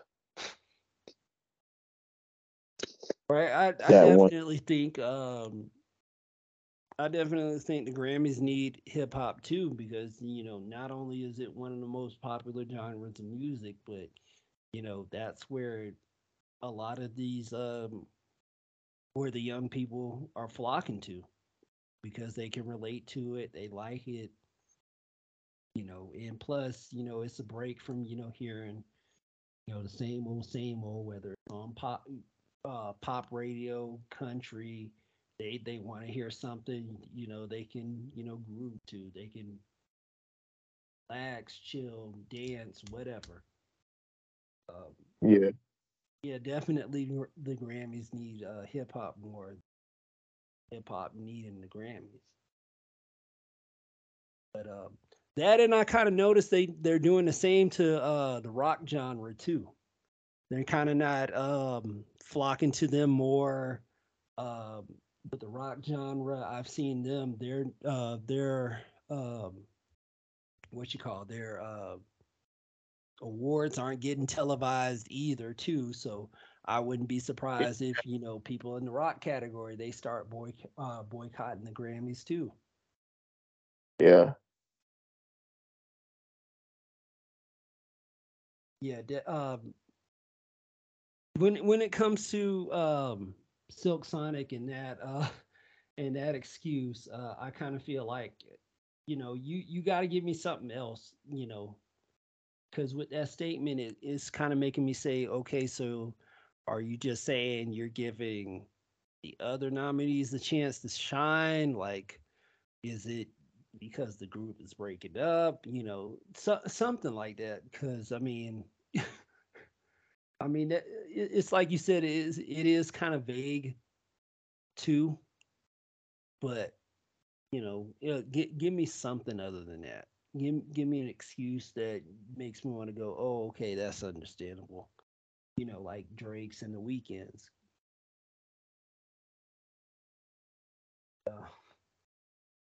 But uh i definitely understand uh, you know drake and the Weeknd not wanting to not wanting to get have their music submitted but you know uh, I, i'm all for it since you know they kind of feel like they're getting shafted uh and you know why show up to a place where you know you're not gonna win um anything else you want to add before we get into um gotta go Jared. Oh, don't tell me we lost him again. Jared. Oh, I think we lost him. Yep. Okay, there we go. Um, anything else you want to add before we get into uh, one gotta go? Nah, that's um yeah, bro. I feel like the Grammys shouldn't define who you are as an artist. I understand the accolades you can get for being a, for having a Grammy, but I feel like you don't really need it, bro.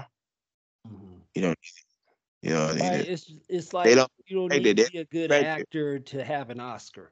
Yeah, because we don't know what's behind who is behind these co- committees to where who's co-signing, who's signing off, who gets what, who's putting people behind these categories, who's putting people in these positions to like, like no, bro, fuck that, fuck all that, bro. I'm good. I'll be good without the Grammy my whole life. That's, I mean, I'll be good. Now it'd be dope if you got an EGOT. That's that's fire. But Ooh, huh? that's that's one of the hardest achievements you can get. Uh, I think Common is close. Yep, I think Common is it- close. I Uh, think I think Jennifer Hudson has one. Yep, she's got that achievement. John Legend has. Eminem is close. Yeah. But yeah, um, getting uh the EGOT, the Emmy, the Grammy, the Oscar, and the Tony, that, Yeah. that that's one of the hardest achievements you can ever uh get in your career. Yeah. Joey Badass just needs two. hmm He just needs a uh and the Tony. no, he just needs Emmy. He needs an Emmy and a Tony. Yeah. But you but you know, uh ain't no rappers gonna be writing no Broadway musicals. Right. I, I could be wrong, but We could be we could be wrong. We don't know. right. We don't know. Right. Um, anything else you want to add before we get into uh one gotta go? Um no no no, we good. We good. All right, let's let's go ahead and get into one. Uh, this one gotta go. It's a uh, special Halloween edition, and by that I mean um, four albums we have. Uh, they all came out in um, on on Halloween Day, October thirty first, and um, with this we just see we just give our reason for which one has to go. Um, the four choices we have for this episode we have uh, Live Love ASAP by ASAP Rocky, Stankonia from Outkast, uh, The Dynasty from Jay Z, and Without Warning from um, 21. Um, out of those four, Jared, uh, which one got to go? Hmm.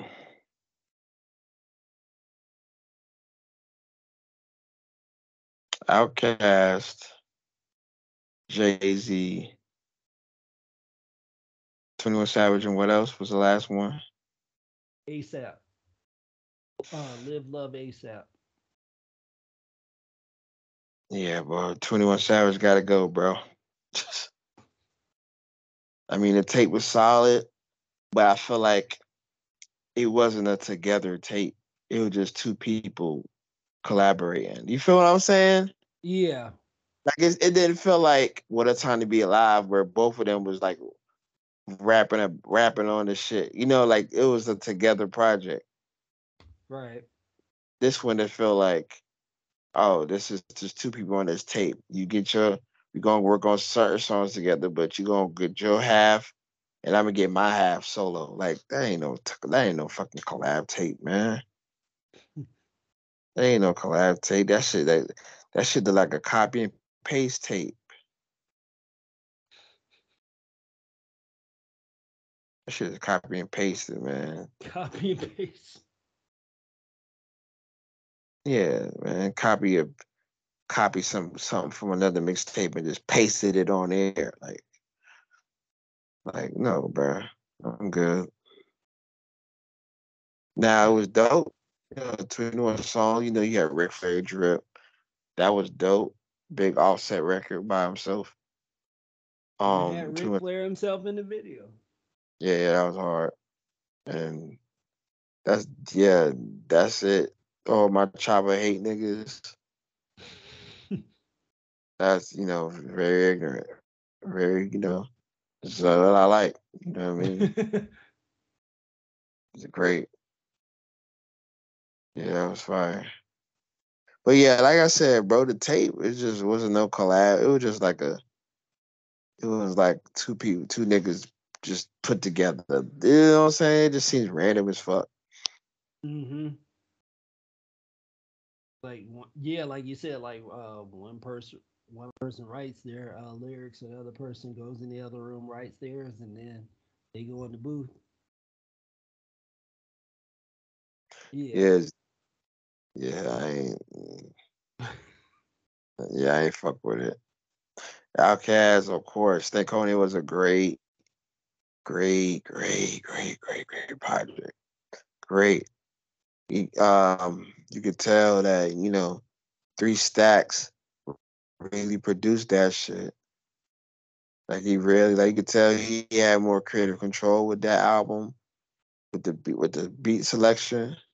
hmm I think their producer name was Earth Tone when they Yeah. was doing beat. Yeah. And yeah, then Andre started doing more beats and he was learning.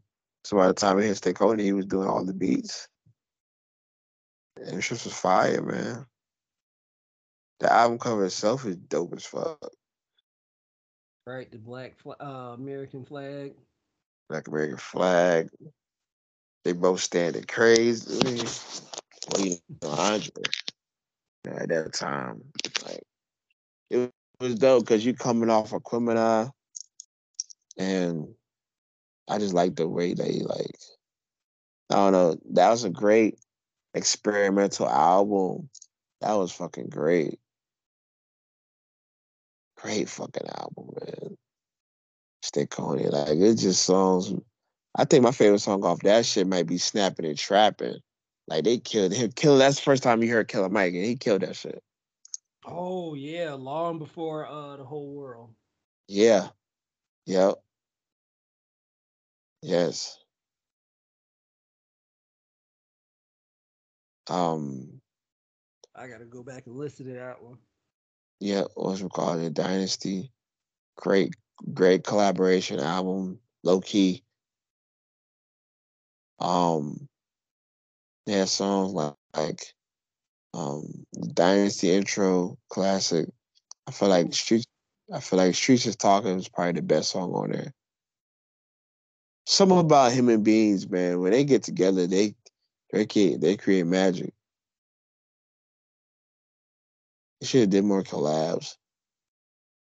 They should have. What else? What else was good? Oh, I just want to love you, of course. Classic. Yeah, that's it. Really. Oh, uh, stick to the script. Classic. Yeah, it was a classic. You know, that was Bandana J. You know what I mean? oh, was rocking the bandanas 2000. That was his vibe. But it was dope. It was a dope little project. I remember listening to it when I was in school. Like that was cool. Live Love ASAP. He just he defined a whole era that year. It was like hood hipsters coming out of New York with a different sound. It didn't sound New York traditional.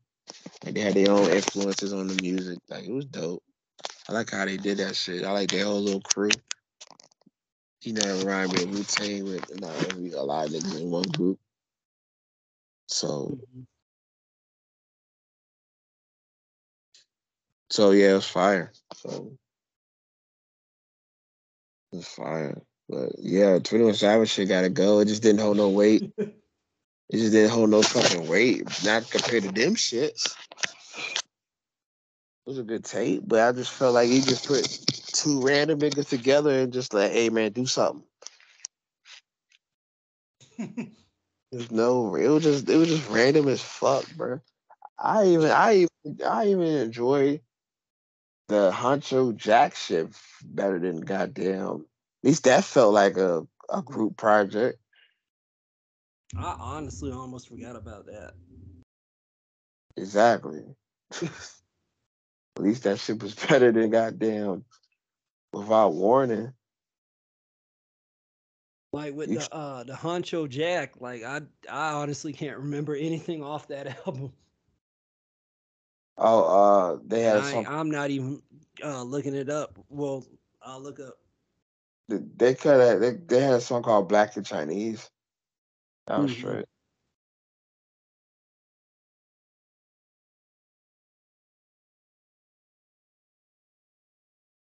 Um, me, I I'm probably gonna have to agree with you too. Uh, and say without warning. Um, Should have called. It should have called that shit. Should have kept that shit called "Without Dropping." without dropping. Yeah, um, I'm I'm gonna have to say uh, without warning's got to go too. Um, I mean, you basically said it. Uh, everything else holds weight, but you know, with uh, with without warning, um, other than Ric Flair Drip, I mean, nothing really stood out on that album for me. I mean, nothing really. Um, you know, other than Ric Flair Drip, you know, other than that, uh, I mean, it, it was kind of a forgettable album if I- if I gotta be honest. Cause um, like you said, uh, Live Love ASAP, that's what uh, put Rocky on the map. Peso was a huge hit. Um, what else? Brand new guy with Schoolboy Q, bass. Um, that intro to. Um, I, I can oh oh uh say saying what's up. I think that was like the third or fourth song off that album. Uh, Oh head. oh hey oh yeah, I remember that one too. Oh head. Yeah, and I think that came around a time where New York was starting to get quiet with uh, you know, rap too. Cuz that came out in 2011. So Purple or Kisses, too. 2012, I'm sorry. Yeah, Purple Kisses was hard too. Mhm. Yeah, There's a- that, that came around yeah, Yeah. It was a breath of fresh air when it came out. I ain't gonna lie. yeah, it was Purple Swag. I know that's not off uh that's not on the album. I think that's on the album. Or or, or was that just a Lucy? Which one? Purple Swag? Purple Swag was a Lucy. No, Okay. Purple Swag. No, no, no. Purple Swag was off of uh, uh, Deep Purple. It was off his first mixtape. Okay. A lot of people don't know about that one. hmm But yeah, um, yeah, that was around a time where you know New York really wasn't doing anything. It, New York was just kind of quiet since you know Jay he was getting uh, he was you know becoming multi-millionaire to you know the billionaire that he is now at the time. So he wasn't really dropping anything. Yeah. Um, you know, 50 Cent, he was off doing the whole TV thing. So, you know, it, it definitely was a breath of fresh air and, you know, um, and it helped, you know, get New York back on the map for for a quick minute too. So, Live Love ASAP can stay. Stankonia, that's a down south classic right there from uh, you know, Miss Jackson, so fresh, so clean. Uh, bombs over uh, Baghdad, uh, too. Um, even that intro slaps too. You know, all right, all right, all right, all right, all right, all right. You know, uh, you know, Uh, Gasoline Dreams. yep. Do everybody like the smell of gasoline? I'm all- Mm, Yeah, Yeah. yeah. That that's a down south classic too. Um, took took control of the uh, production on them shits. Who did?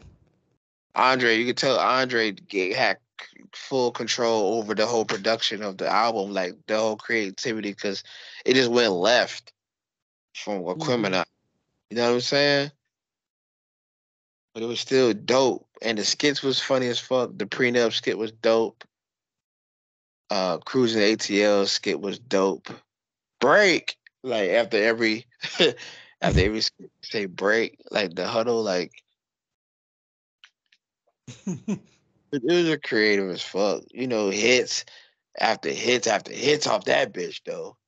God damn. So fresh and so clean. Miss Jackson. What else? What was off there? Uh, bombs over uh, Baghdad, like I said. Oh said. my god. Uh, Dreams. when that song came out, bombs over Baghdad. Oh my god, that video was so Right. dope. And I was like, yo, these niggas is snapping on that too. snapping on that shit. And then and then Big Boi rapping like Big Boi held his own too. Right. Uno dos straight his own. Never see the pimp on the microphone by back there by the bitch street. You know, what I'm saying? every time he meets by bad bro. I used to learn. I used to know both verses by heart, bro. Damn. One nine nine nine.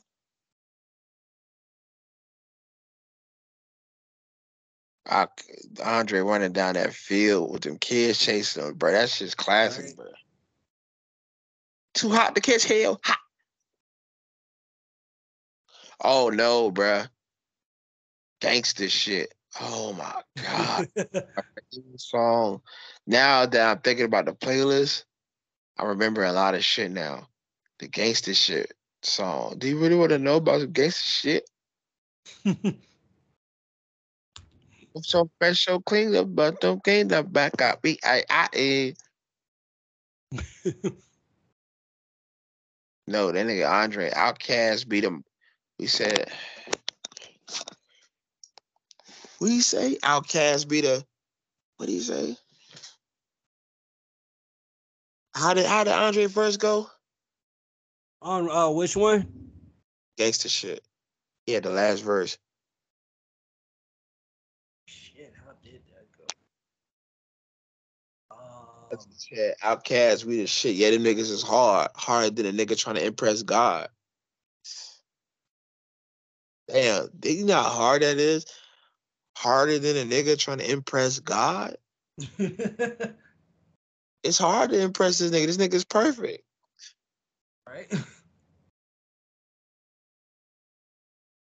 The way Andre, that's what I ain't gonna lie. That's what really no. That's not the album that separated them two. You know, Andre from Big Boi. It was Aquemini that started first. Uh huh. That started, and then them, them niggas. By the time Stankonia came out, them niggas took off. The Andre took the fuck off. Like that's when you could see his genius, and he started singing more.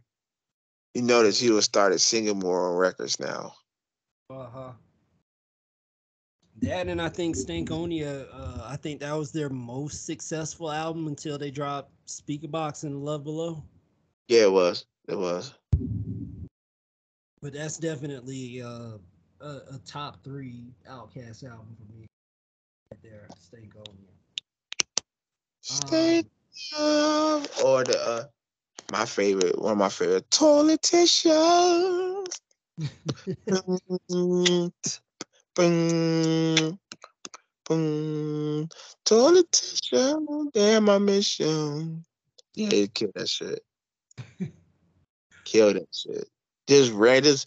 I don't know where they was going with this with the vision, but they killed that shit. Like it was just unique and dope.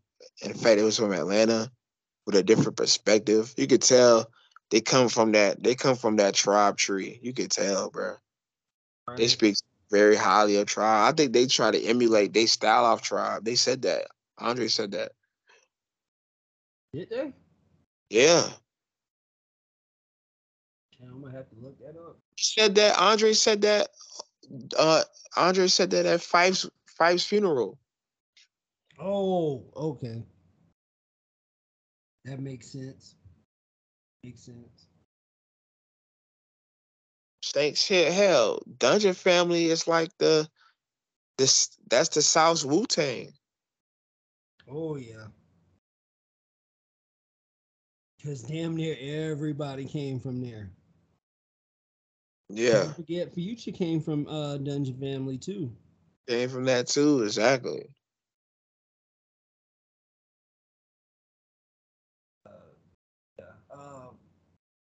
Stankonia definitely can stay. The Dynasty can stay because I mean, damn, too many too many uh good songs off that one too. Uh the intro probably um one of his best songs that he hasn't put out in a video. Uh I mean just that beat itself. I mean just uh you know him waiting for it to um or hear it the first time you're just waiting for uh Jay to start rapping. The theme song to the Sopranos plays in my mental uh plays in the key of life on my mental piano. And you know, later on he's just been watching niggas um um how did what did he say again? Oh, watch it, my niggas was trying to be calm, but I'm gonna get richer through any means with that thing that Malcolm Palm in the picture. I'm just like, damn, Yeah. He said only Psalms I read is on the arms of my niggas. right? Oh my God. It's just like fuck, bruh. He good at letting the beat breathe and just talking on it. That shit is so hard when he do that shit. Right. Walk with me. Smile with me. Come on. Come on, bro. That was hard.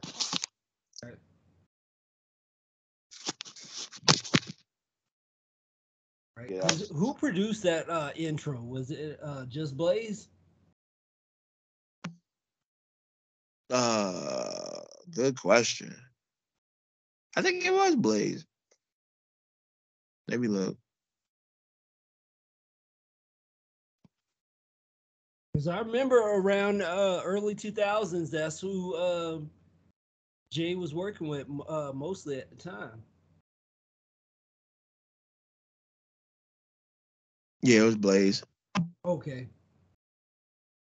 Yeah, you got that intro. You got to uh, change the game. Um, you know, that's where that uh, phrase "I will not lose" comes from. Yeah, I ain't gonna lie, bro. That motherfucking this can't be life with that Kanye beat. Mm-hmm. Ah, ah, ah. Mm. Yeah, he killed that shit. Uh, yeah.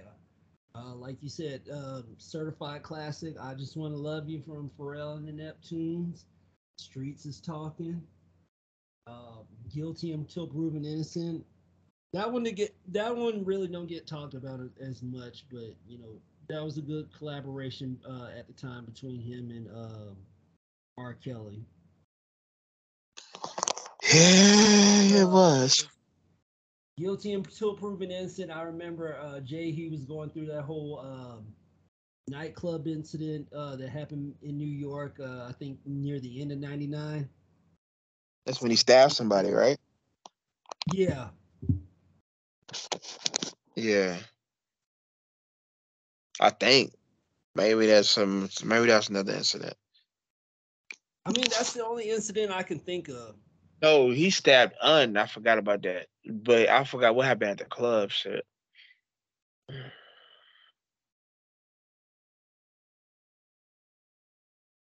Yeah,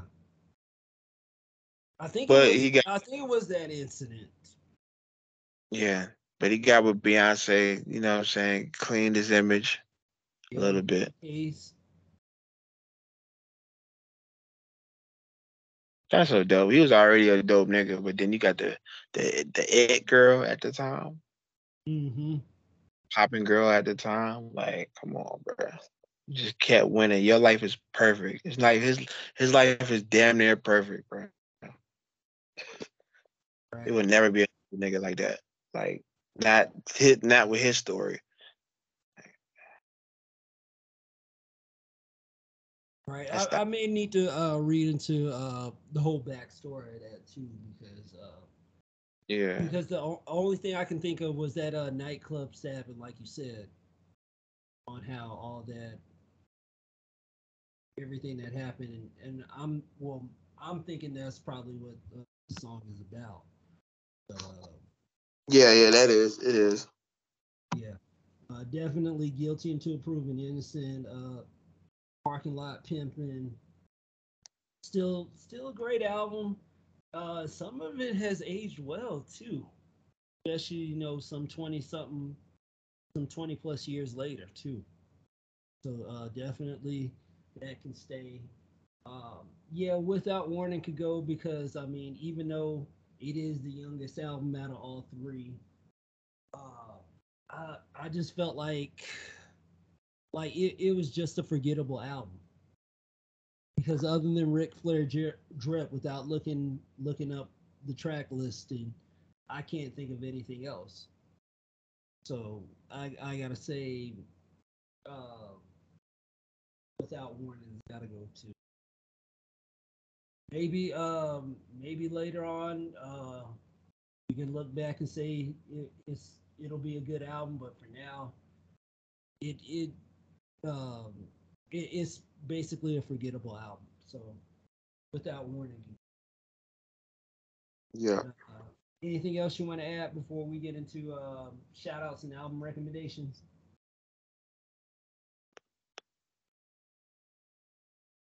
Um, should we go ahead? all right uh yeah let's go ahead and get into uh shout outs and album recommendations go ahead jared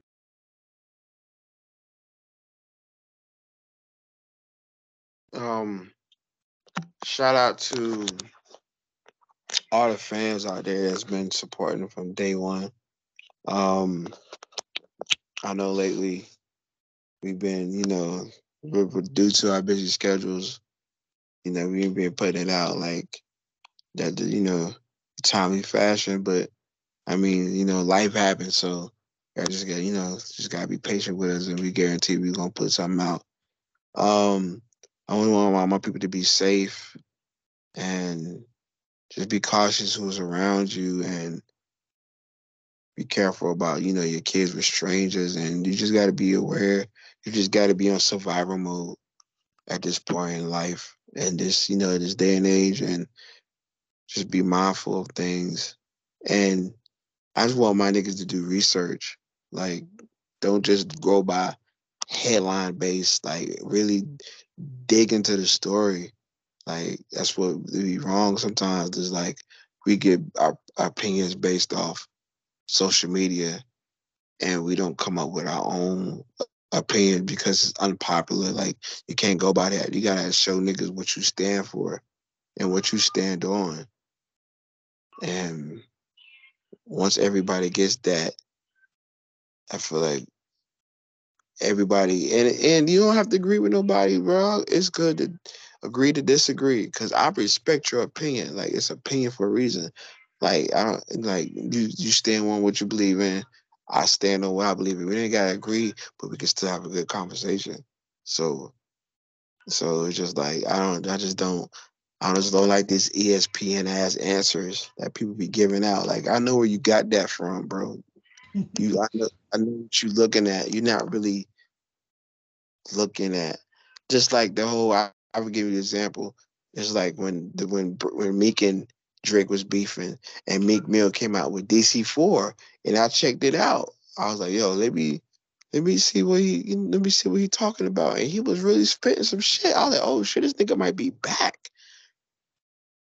I tell I'm telling people at work like, yo, Meek dropped Dream Chasers four, man, listen to that shit, man. I'm Team Drake. I'm like, oh, here we go like a perfect example. Like you just you just going by social media. It's just cool to kick Meek down while he's down.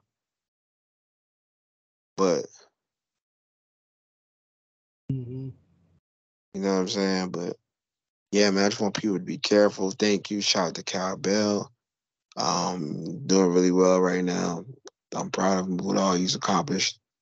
Um, and just thank you to the people, man. I appreciate it to all the other people that's listening on other streams and just just thank you.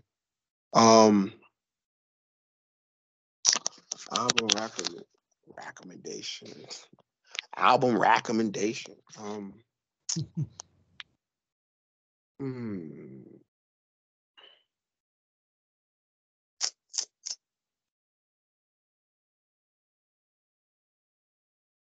Shit.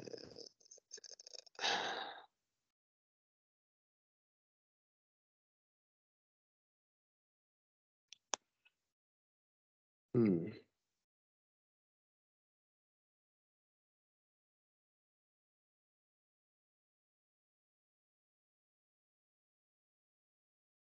I'm gonna go with. Hmm. You got. Let me see. Um, what's they called, bro? It's called. Oh, yeah, I got one. Oh, let me find it on my Spotify. Um. Okay, I got one. Everybody,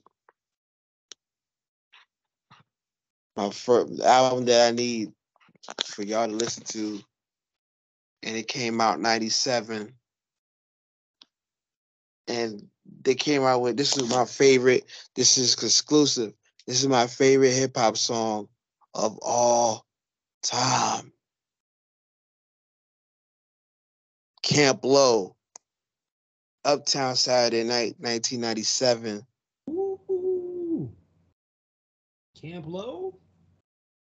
Camp Lo. Luchini is the best hip hop song I've ever heard in my fucking life. And the beat is just so, the beat is just so dope, dog. The beat is fire. The flow, the beat, like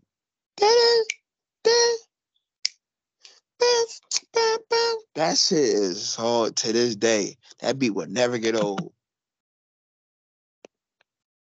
Wasn't that originally for Jay Z? I never heard that. I never heard that. That's true. I think I think I heard one song was originally from Jay Z off that album. It might be Luchini. I could kind of see him on it, but not really.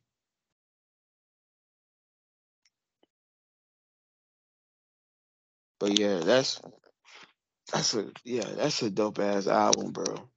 That um what else is on that album?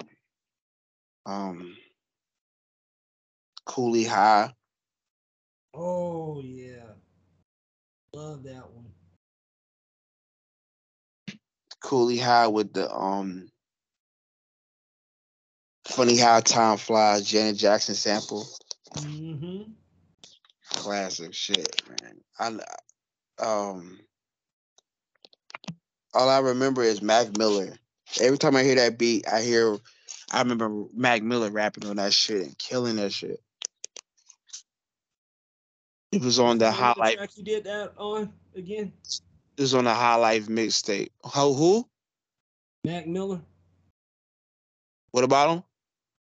Oh, the song he uh, rapped off that. He rapped off Cooley High. No, I mean the the song title.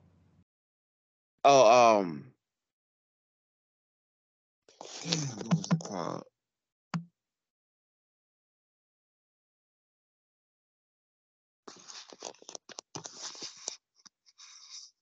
Um.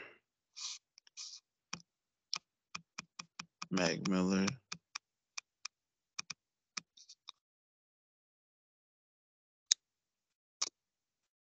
It's called The Finer Things.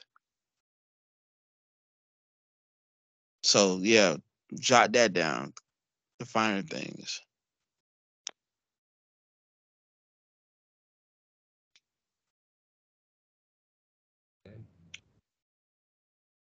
Um, currency too. Currency wrapped on it too. I forgot about that.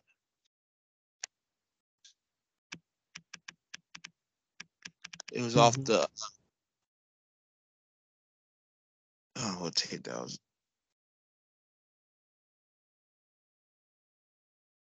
Um. Yeah, it's called Raps and Hustles. Okay. Yeah raps and hustles, lives and crimes in my life. Don't discuss some coops and lead jets. He pretty much took a Biggie line and put it in a chorus. Yeah. Okay. Yeah. Yeah, those were old tapes, like 08 and shit. Yeah. That that was second. It was like Mac Miller's second tape before this was the tape before um Kids, the High Life.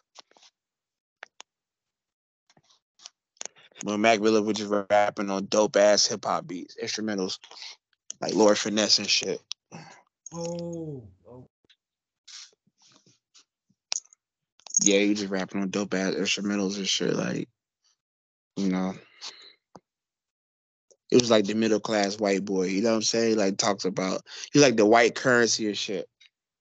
it was like a mix between Wiz and Currency. That's what I called him. Oh, long before that uh 2010 uh, tape they dropped. Right. Yeah. Yeah. Yep. But but yeah, that's it, man. Cooley High. Cooley High, man. Uptown Saturday Night '97. Dope. I remember the video. Just dope. I I couldn't wait to come home and watch that shit on Rap City. That beat to me, that's the, that's my favorite hip hop song because every time that beat come on the radio, it's just you just have to stop and just that beat is just so golden. Like, and shout out to Angie Stone because she remixed that shit too. Matter of fact, Well, it's called. Damn, I think it's called Love's Ghetto. Lover's Ghetto, bro. Okay. Listen to that shit. Matter of fact, listen to that shit when we get off this phone, nigga. All right. Lover's Ghetto. It's pretty much an R&B version of Luchini. Okay. And she just singing off that beat. That shit is so hard. Cause I remember my mama had that album and that and she was playing it. We was going to Savannah and she was playing the album through and it stopped on that track. I was like, oh shit. I like no she didn't rap on this shit. Like that shit was hard.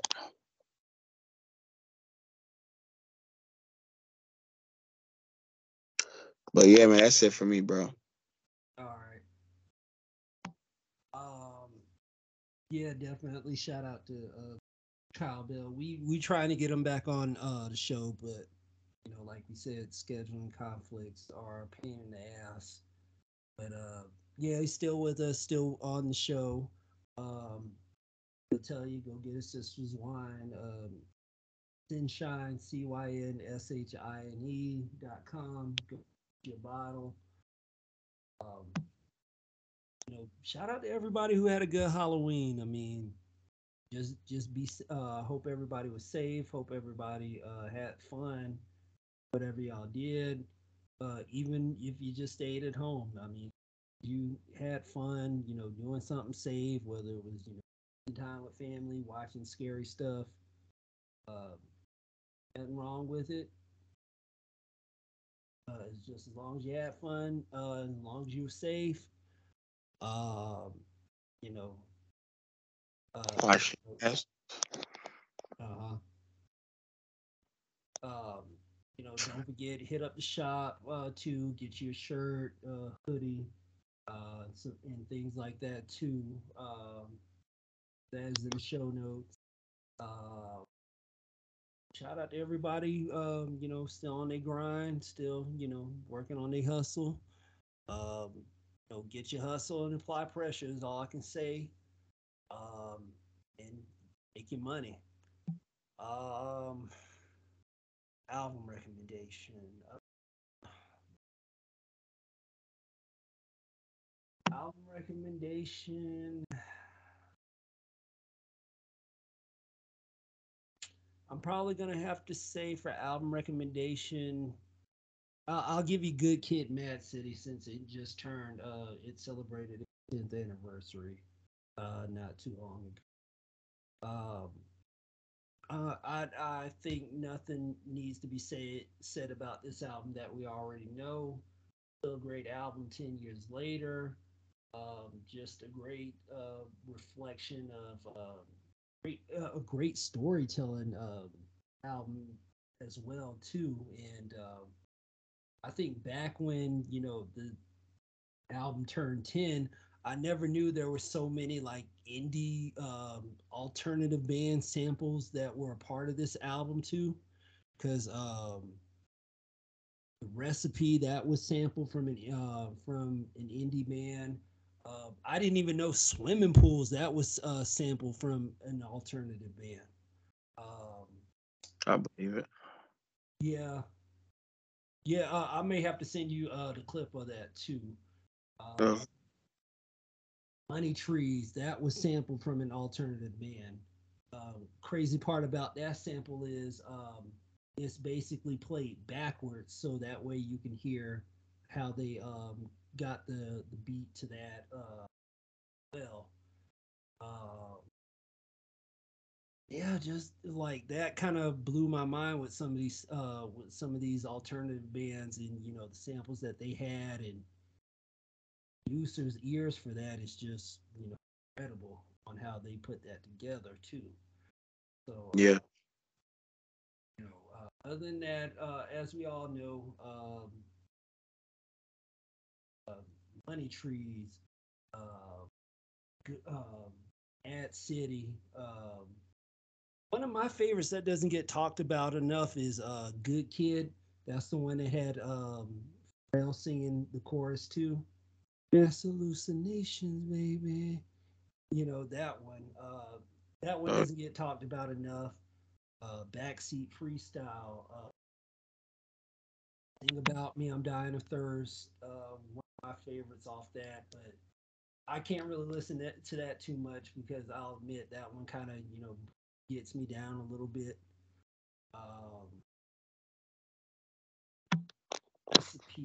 Compton, uh, just just one hit after another, and it was a great album to you know introduce Kendrick into wider audience, and then the next thing you know, uh, the audience for him just gets bigger and bigger and bigger until he's one of the biggest uh, rap artists in the world. So. Um, Yeah. do yourself a favor. Um, yeah, go go re-listen to uh, Good Kid, Mad City. Still great all this time. Yeah, Good Kid, Mad City. But uh, anything else you want to add before we uh, get on out of here? Nah, we're gonna that about. All right. Yeah, that's that's um, a wrap for us right there. Um, as always, we thank y'all for uh, tuning in and um, listening to us. Uh, we'll see you again next time for another new episode of the Low End Marauders podcast. Thank you for listening. We out. Peace. Peace.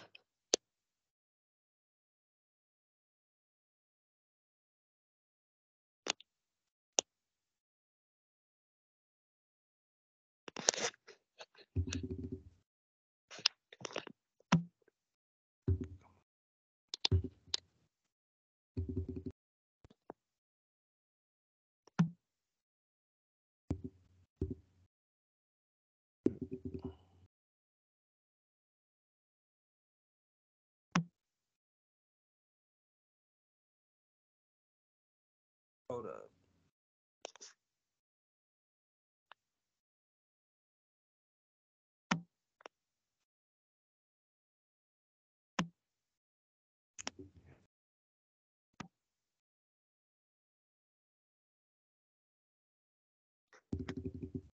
It's a lot of females with these purge outfits.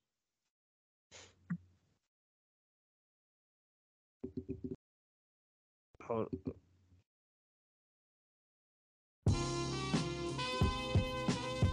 The Low End Marauders podcast is hosted by Kyle Bill, Jared Knox, and me, Nicholas Rawls. Our in and outro music, Fat Albert and Rudy, is by Ninth Wonder. Be sure to follow and talk to us on Instagram and Twitter at Low End Marauders. Plus, stop by our, our online shop and buy some merch to show your support for the show. Check the show notes for the link to the store. If you're listening to us on Apple Podcasts, drop us a review. Why?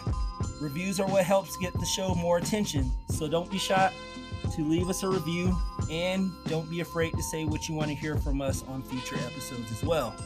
Also, don't forget to follow and subscribe to the show so that way you know when new episodes are released and that way you can stay updated with us and the show. All right, everyone, that's it for us. We'll talk to you on the next episode. Peace.